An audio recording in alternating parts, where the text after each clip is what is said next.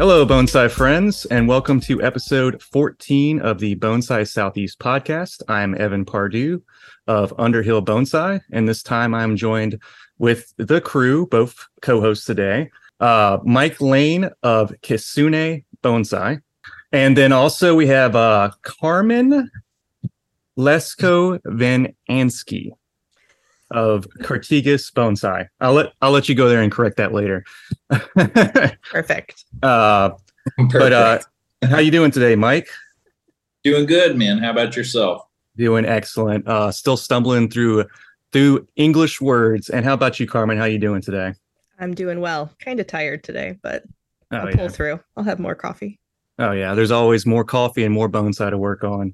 Yes. Uh, today we will be discussing the clip and grow method versus wiring trees and uh, which species does it better serve and when is clip and grow a better technique over wiring. So I know it's going to be a little bit of a broad subject, so we'll do our best to uh, kind of go back and forth and express how we feel and our opinions and uh, experiences with those techniques.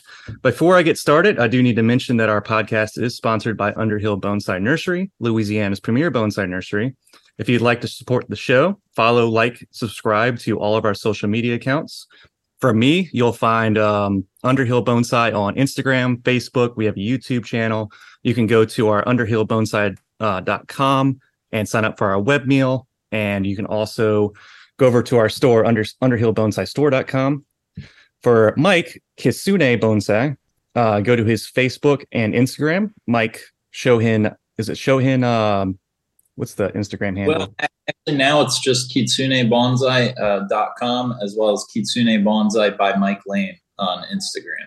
Excellent. Yep, cleaned it up nice. Um, and then for Carmen, uh, you can go to the Purple Pot Society at purplepotsociety.org. She is one of the co-founders of that club. It is the National Women's Bonsai Club.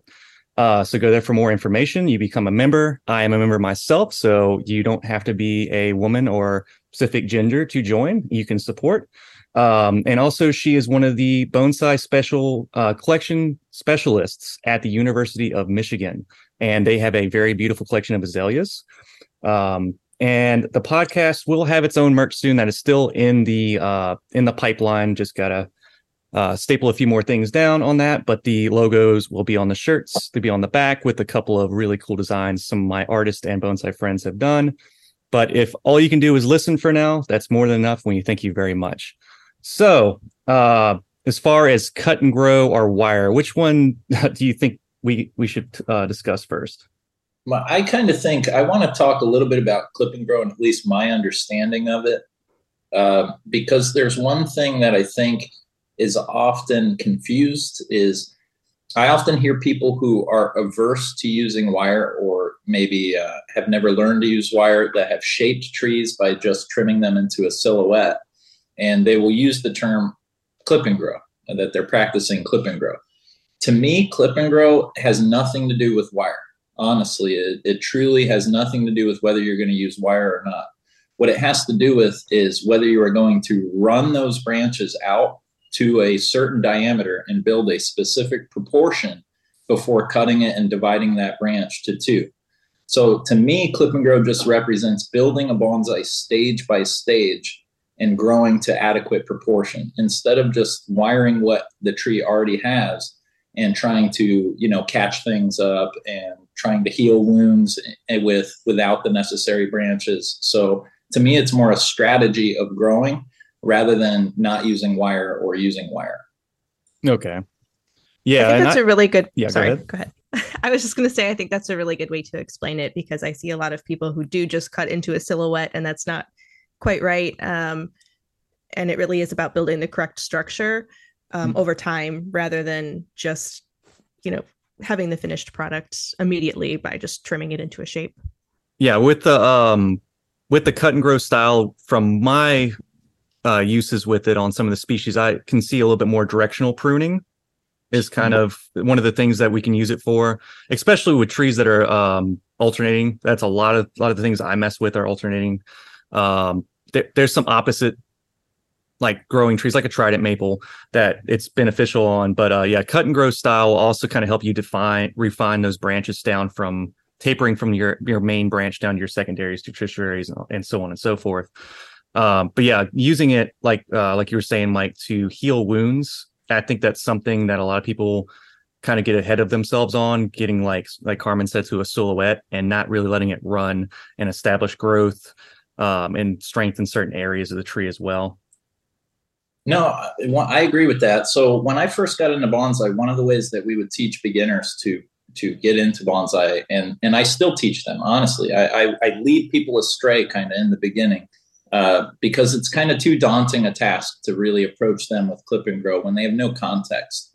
But what happens is if you have them silhouette pruning for too long, if you look at a triangle, it's going to be furthest out the lower you go down on the base. So if we're thinking of a pyramid, it's widest at the base, which means as my scissors are descending that triangle, they're cutting the lowest branch the furthest away from the trunk, which now means that my first divide to that lowest branch will be the furthest out of any other uh, branch on the design.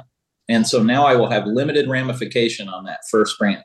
And I'll never be able to get that back because it'll always be tucked under the rest of the ramification of the, of the rest of the tree. So I usually have found just it's easier to build things stage by stage and not pass by a stage before you've kind of already built it. So if I don't have a back branch, I don't move on to the apex before I've kind of gotten a back branch. I figure it out and I, I coax the tree into giving me a back branch before moving on to the top.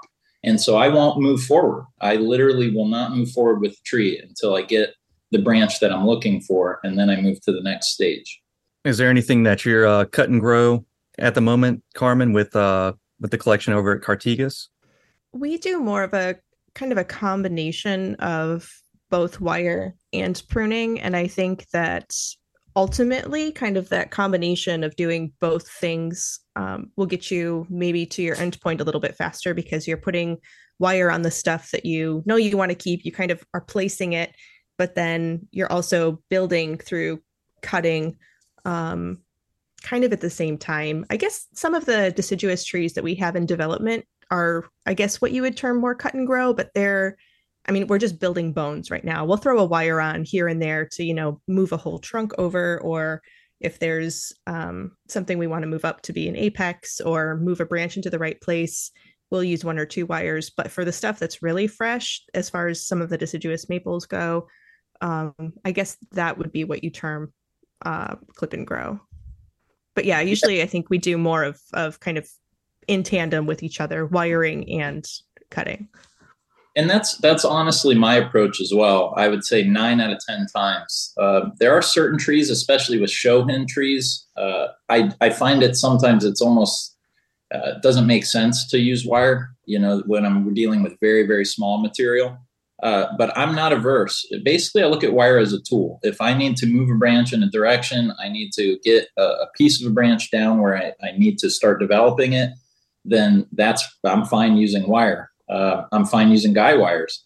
The mm-hmm. my whole thing is I really want branches, and I'm sure Carmen agrees. I'm sure they grow trees the same way. Is we want to run branches out to heal wounds and thicken proportion and grow realistic taper in the tree. And uh, you know, if you use a combination of wire with clip and grow theory, I think that is the best approach.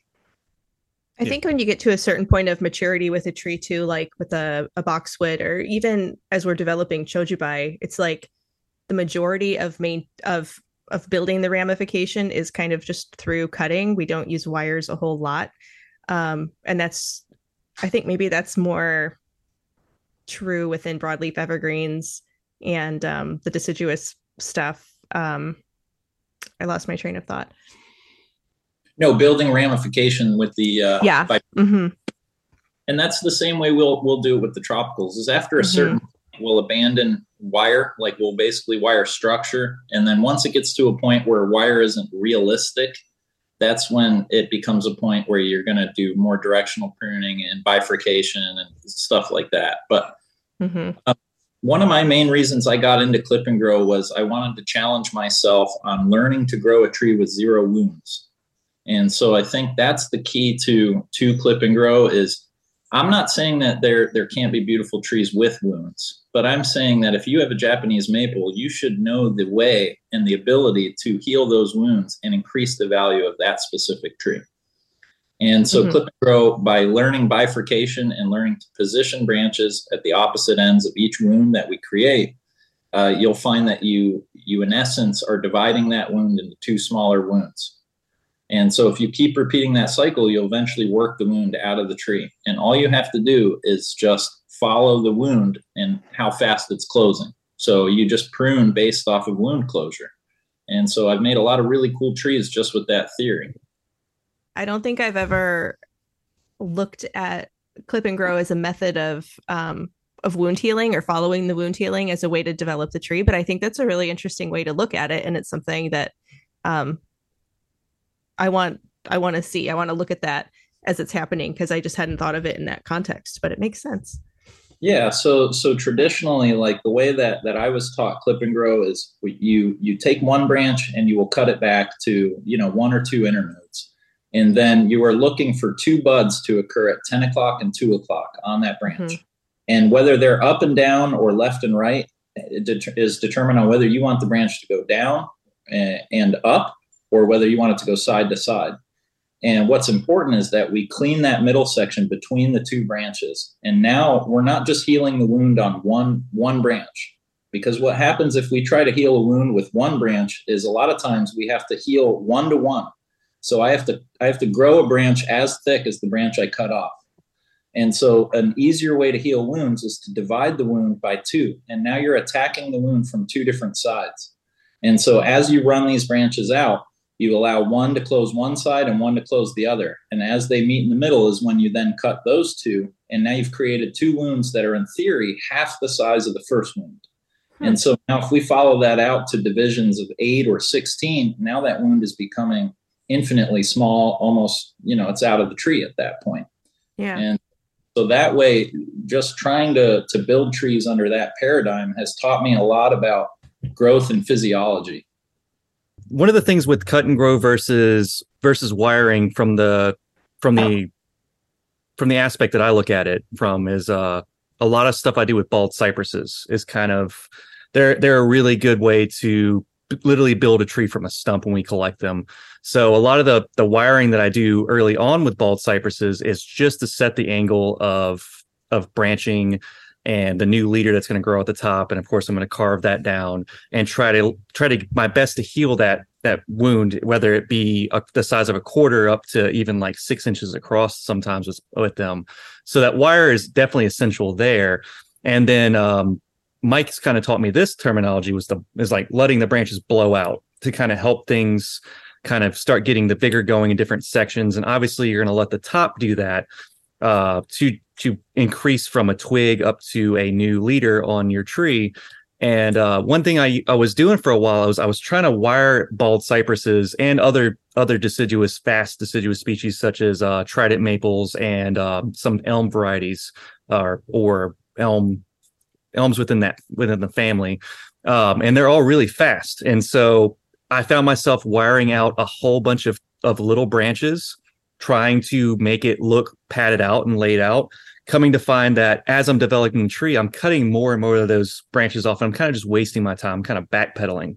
And so exactly. So i'm like at the point now where i've seen other people uh, wire out the whole tree and i'm like oh that looks great man but in about two or three months i'm going to be i'm going to be cutting all that off of there and then i'm going to have to regrow and rebuild and guess what? I might even get to a point where that branch, because of if I've got that really long branch on, um, like my first branch, for instance, comes out a good distance and I'm starting to build up ramification. I'm starting to build up mature looking branches, but then I get this one bud that pops in the back and comes out a good ways and I start working with that. I might even cut it off to that. You know, that might be a decision down the line. And so, yeah, um, for as far as the the cut and grow methods I, from what i'm kind of collectively getting from our conversation is um shohin would probably be your your ultimate like cut and grow. Um it's very tedious to kind of wire those guys out. Big trees um such as trees that can take uh, a hard cut back would be great for a wiring you know wiring out the initial branching So it does kind of have that first beginning uh, chop, wire stuff out, and then after we're done blowing out branches, growing things out to a certain thickness and all that good stuff, then we move on to the cut and grow method. So um, as far as different species and stuff that are good for cut and grow versus versus um versus fully wiring, I think on the on our tier list of like what gets wired out, uh, you guys probably agree. Uh, like junipers they're kind of like your number one. Like you kind of need to wire those guys, and they need to be consistently wired almost all the time. But I would also say that too much reliance on wire, even with junipers, will lead to what I call spaghetti trees. And so if you like just wire everything that's on a juniper and you just shape the tree and you don't think about back budding or like building from crotch growth, then your tree will be very bony and very leggy uh, by the next year or the next two years. And so then rewiring becomes more difficult. You have to put more squigglies into the branch. And uh, I tend to still, in a way, it's not true clip and grow, but I still, every so many years, uh, tend to do a replacement cycle with junipers where I allow crotch growth to grow out and I will cut back to that crotch growth that's a little denser and has back budding potential. And, um, and I regrow the tree from that. And so I just, I, I think of that in my head as a replacement cycle. It's, it's to happen every so many years. Yeah, that's kind of how we we think about junipers too. Is that um, we style them out with wires and at the point where they're just a you know in a nursery pot and they're just kind of wild things we let everything grow knowing that this thing that we wired this year just to you know put movement into that branch we're actually going to cut it all the way back to like a twig that right now is two inches big but you know in two years it'll be three times that size.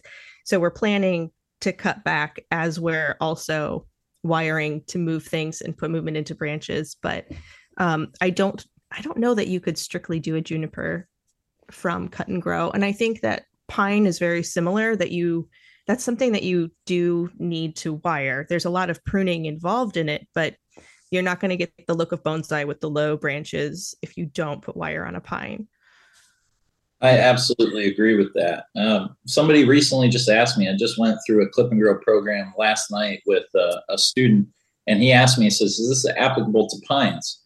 And what I said is that the theory is yes, applicable to pines, but still using wire. So one of the, the ways that I, I think about it with pines is you would still wire down structure and you would still do the same sort of partial defoliation that's common in uh, uh, uh, clip and grow, meaning that you will thin needles all the way to the tip, but you will leave needles down towards the, the closest part of the trunk for back budding.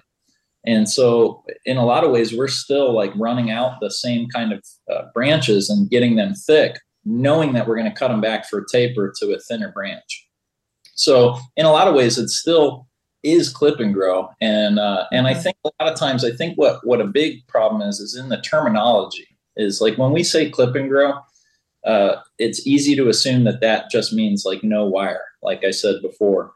But really, it's uh, it's that process of growing something out, cutting it back to taper, and then growing that out, and then cutting that back to taper and bifurcation, and repeating that cycle over and over and over until you build your tree out. And so, whether you use wire on that cycle, to me at least, and maybe my maybe I misunderstand clip and grow, but to me, that's still very much appropriate for the idea of clipping and then growing it out. Yeah. So maybe ultimately what we're discovering here is that it's not a versus, it's a redefining what the terminology is or clarifying what our terminology is because yeah, it's yeah, because I, I would say my only argument against it, my because I have no argument against wire, but my my only argument against like wiring out an entire tree, especially like a tropical, like a tropical, for instance, is what I've learned is I'll wire out an entire structure, and then then what you can't wire into a tree is taper.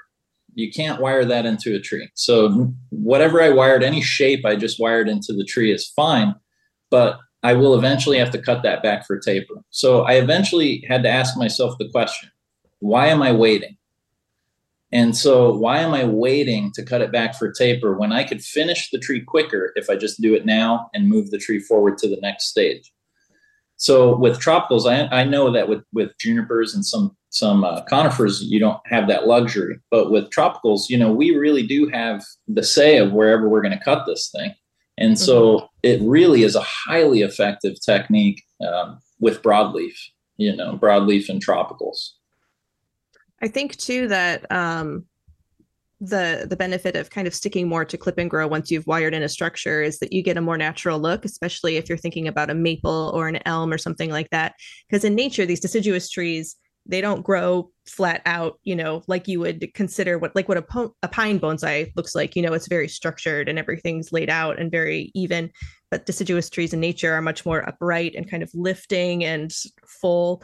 Um, so you can't really get that with wire. You have to kind of let the tree make the decisions of where to put the branches and then strategically place things or clip things um, rather than just wiring everything out and making a maple look like a pine totally agree with that hundred percent.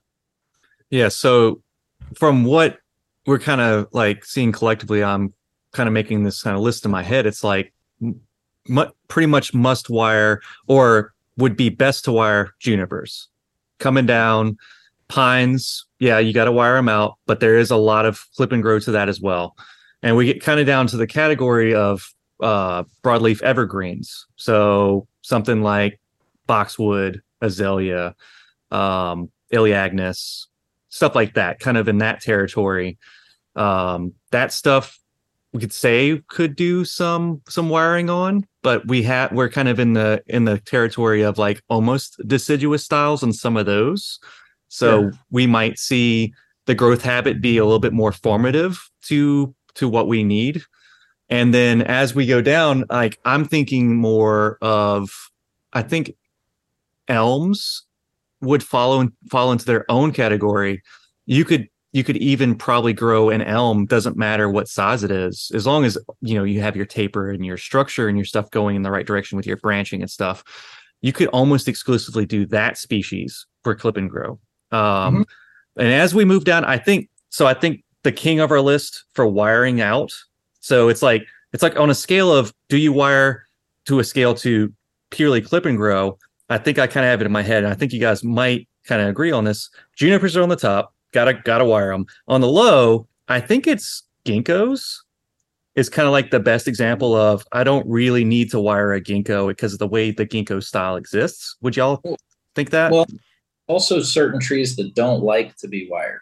So there are certain trees that won't handle ligature as well as others. Like beautyberry is one that's not mm, okay wiring super well. Or um, uh, dwarf rose is one that is not known to handle wire well. Ficus reani. I, every and I don't know the science behind this. I really don't. Uh, but every single Ficus reani I've ever seen wired, uh, I can almost tell the person, "Oh, you wired that? It's going to be dead in a week," and the whole tree won't be dead, but any branch they wired will just die back. And so there are, are certain trees that you know won't like ligature at all, and so using uh, clip and grow for that is going to be a necessity. So, yeah, but I think that's something that then will fall into their own category as uh, very brittle species, or even something like with the ligature, which is a new word for me. Thanks for that. Uh, yeah. Just something that doesn't like its um, it doesn't like its cells and uh, and living tissues bent or crunched or moved in any way, and it just kind of gives up on it. Almost kind of like that whole thing where uh, some trees just have that naturally built into their DNA. Like if a branch is crushed suddenly by something, then a tree's like, oh, well, I guess that's not a good way to go.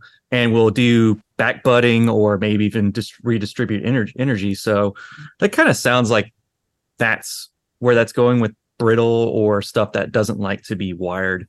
Um, and so which species it's beautyberry is there anything else you guys can think of that's really really brittle? Mine would be like hokkaido chinese elms. By god those things are brittle. You just look at them and they fall apart.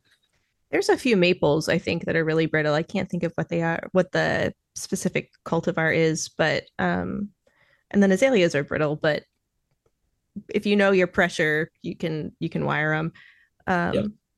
i don't think i don't know about ginkgo because I just completely covered a ginkgo with wire last week. So I think it depends what style you're going for. I mean, if you're going for the really upright flame style, then you might have to wire some things straight up.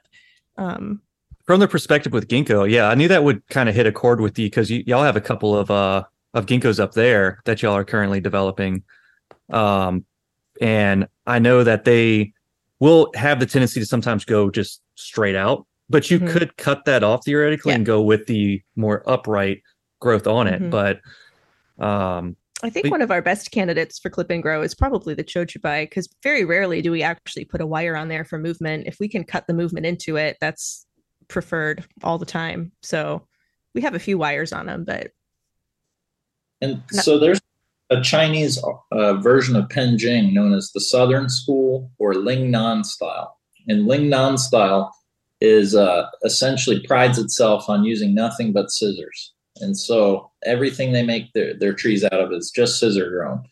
And what's really interesting is the the branch patterns that you'll get are completely abstract. You'll never be able to replicate those twice in a row. You know, you'll always get something new.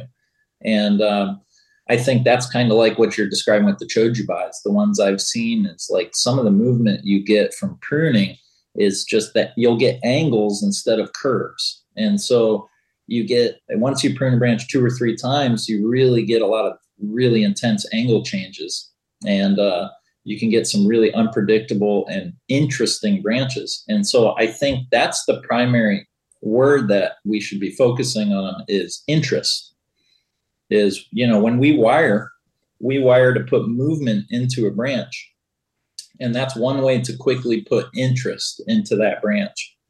Uh, the other way that takes longer is to taper that branch.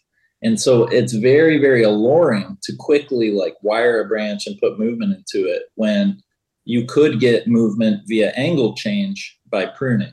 And so i kind of go back and forth. I, I love to use both but uh, I'm a big advocate of exploring. Uh, Just try it. I, I want students. I always challenge my students. I'm like, try growing one tree. I don't care if you stick with it and you do this ever again, but try growing one tree without using wire. And it's it's usually a, a big skill building tool. Yeah.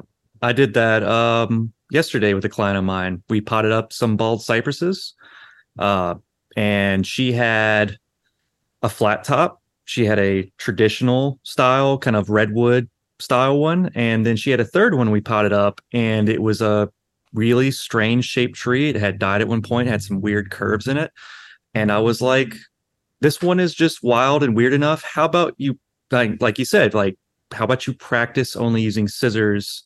and not think anything conventional on this.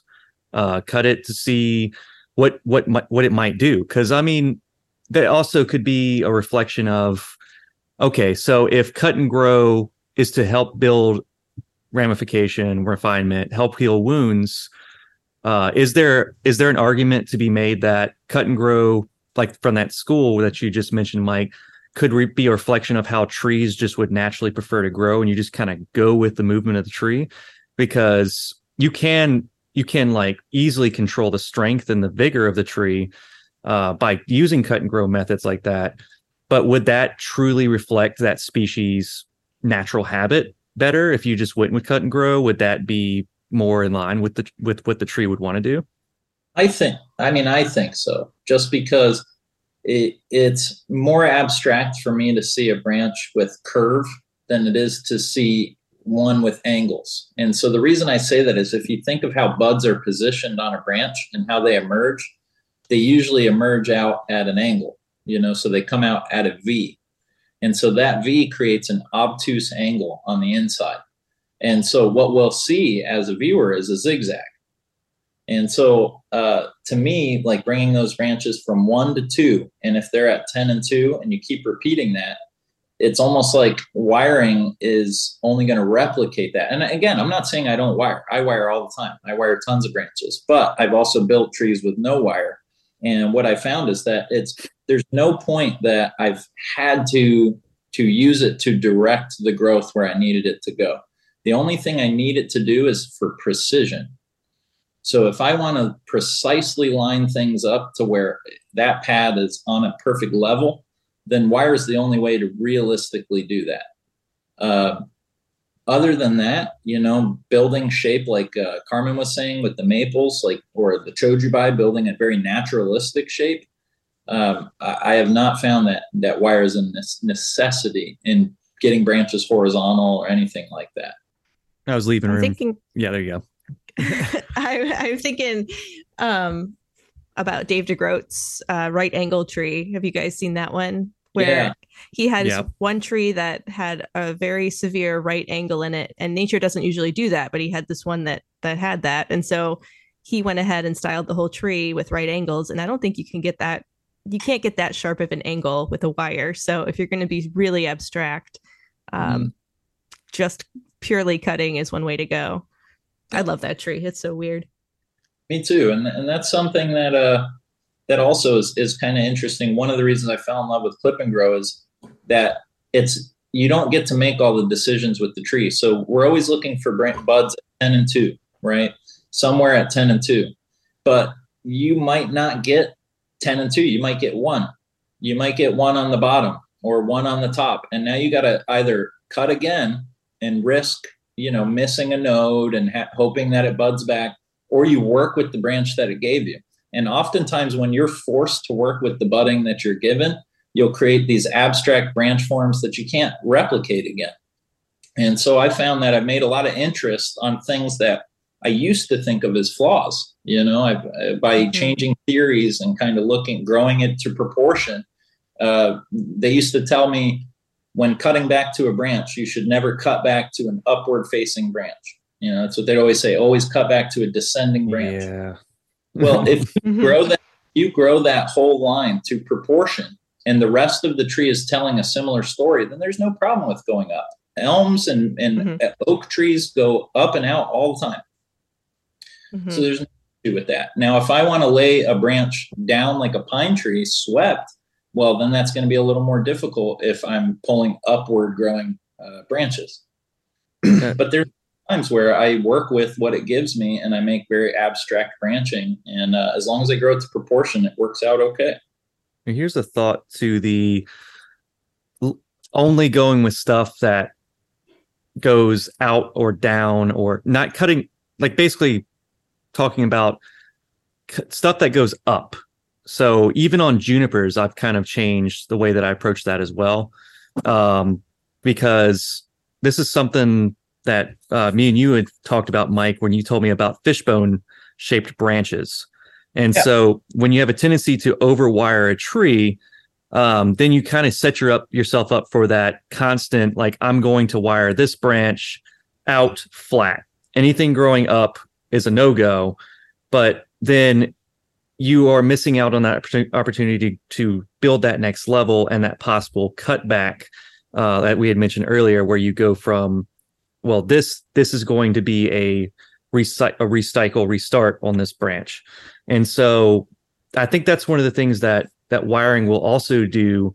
If you tend to just go with wire every single time, and then you're trying to remove all those crotch those crotch pieces, all those crotch shoots that are coming out, you just start missing out on that. But I I think that one of the things that's kind of changed it for me is when a branch comes up and over, then we have to kind of refer back to how old school John Naka style branches were built. And there was a reason why he was doing that. Um, so that that that is a that is kind of a callback for me to kind of remember uh, the reason why I'm not just going flat branches anymore. And it it will uh, I think if a, a lot more pract- like bonsai practitioners go out there and they just keep going with trying to build layers and and instead of just flat onto their branches, then you'll find that in the future you'll have even more stuff to work with.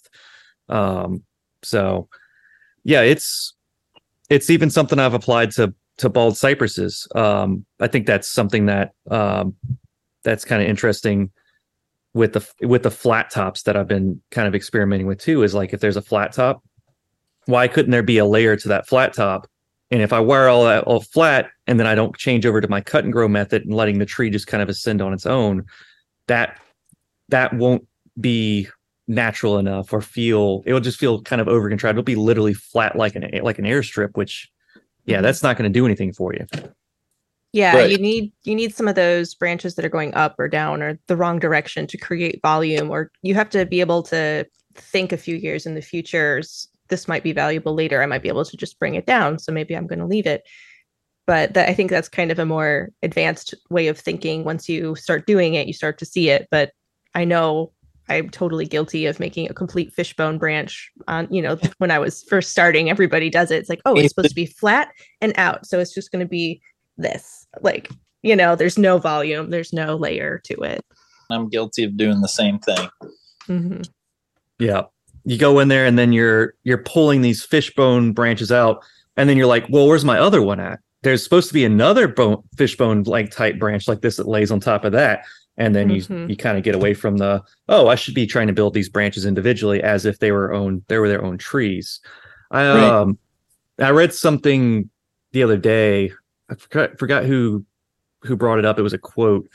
Uh I might have to go back and try to remember it for a later episode because I liked it a lot. It was just saying like if your first branch isn't strong enough to stand on its own on on the tree, then it's not a good first branch.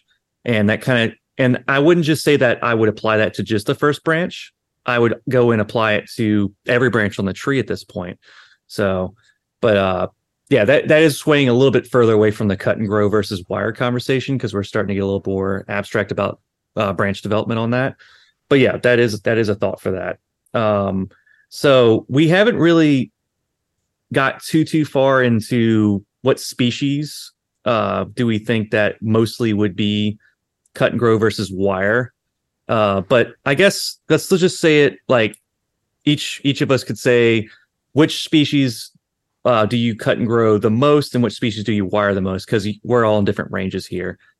Um, and I'll start with saying I wire, I definitely wire all of my junipers and all of my pines, but I think my number one cut and grow is probably gonna be similar to Mike too. Is uh is gonna be Portulacaria or the dwarf jade. I mean, you could Mm, almost can't mhm. not wire wire that tree out. You can, but you got to be super nimble. Mhm. Uh, so uh, what about you, Carmen?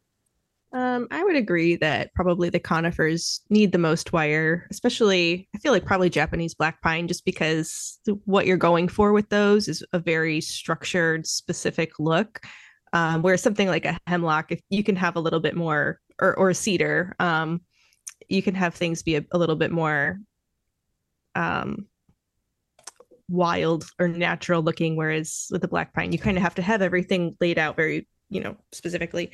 Um, we do a lot of wiring with those and then probably for clip and grow um i'd say probably japanese maple and definitely the chojubai Yeah.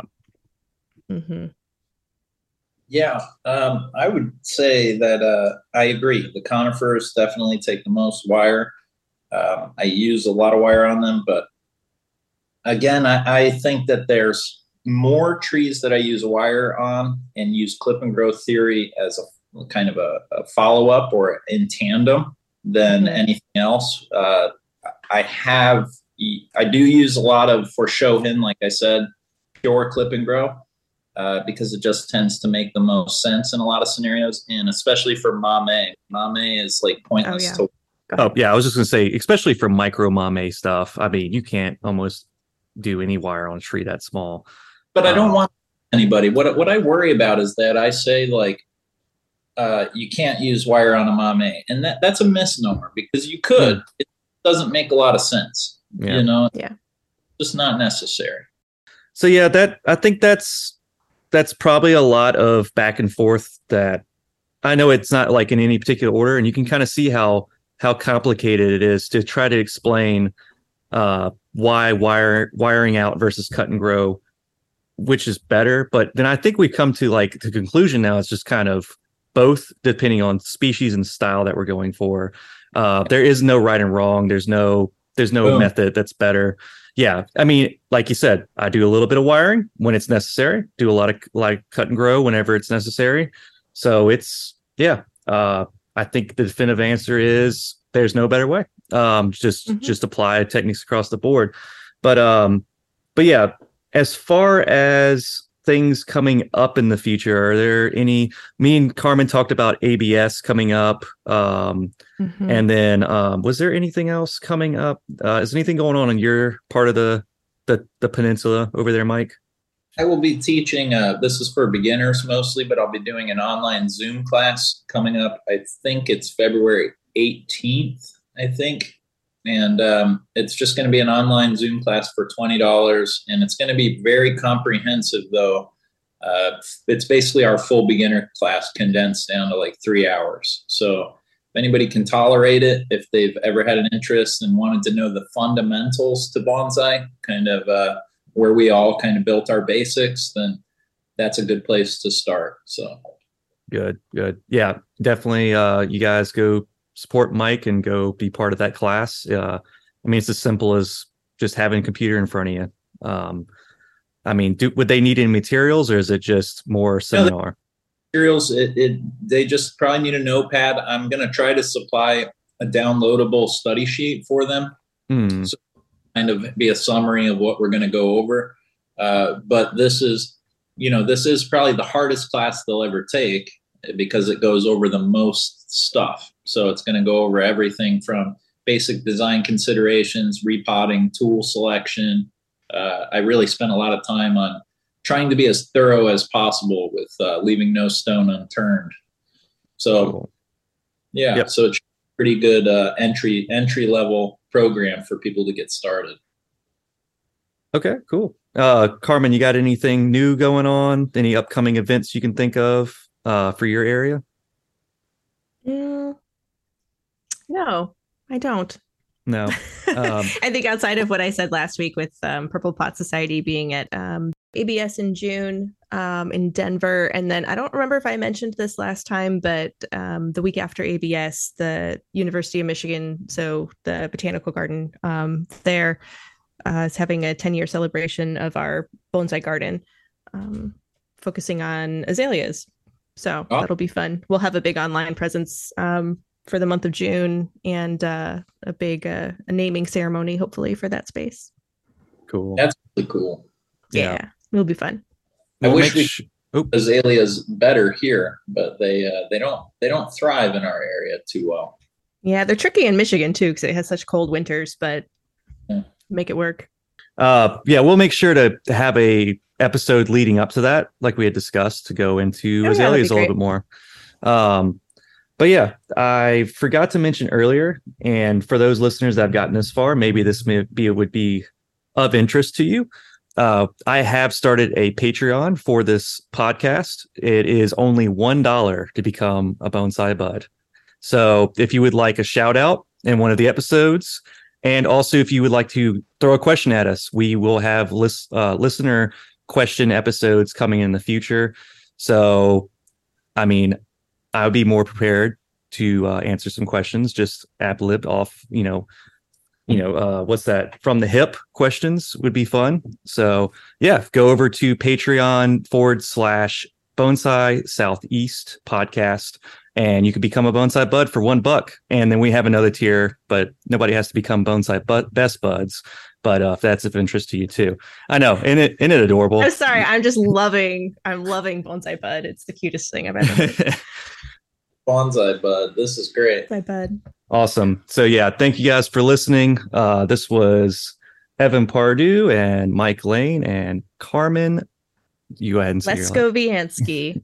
with the uh, Bonsai Southeast podcast, and we will be checking in with you guys in the next episode. Thanks for listening. Bye guys. Bye.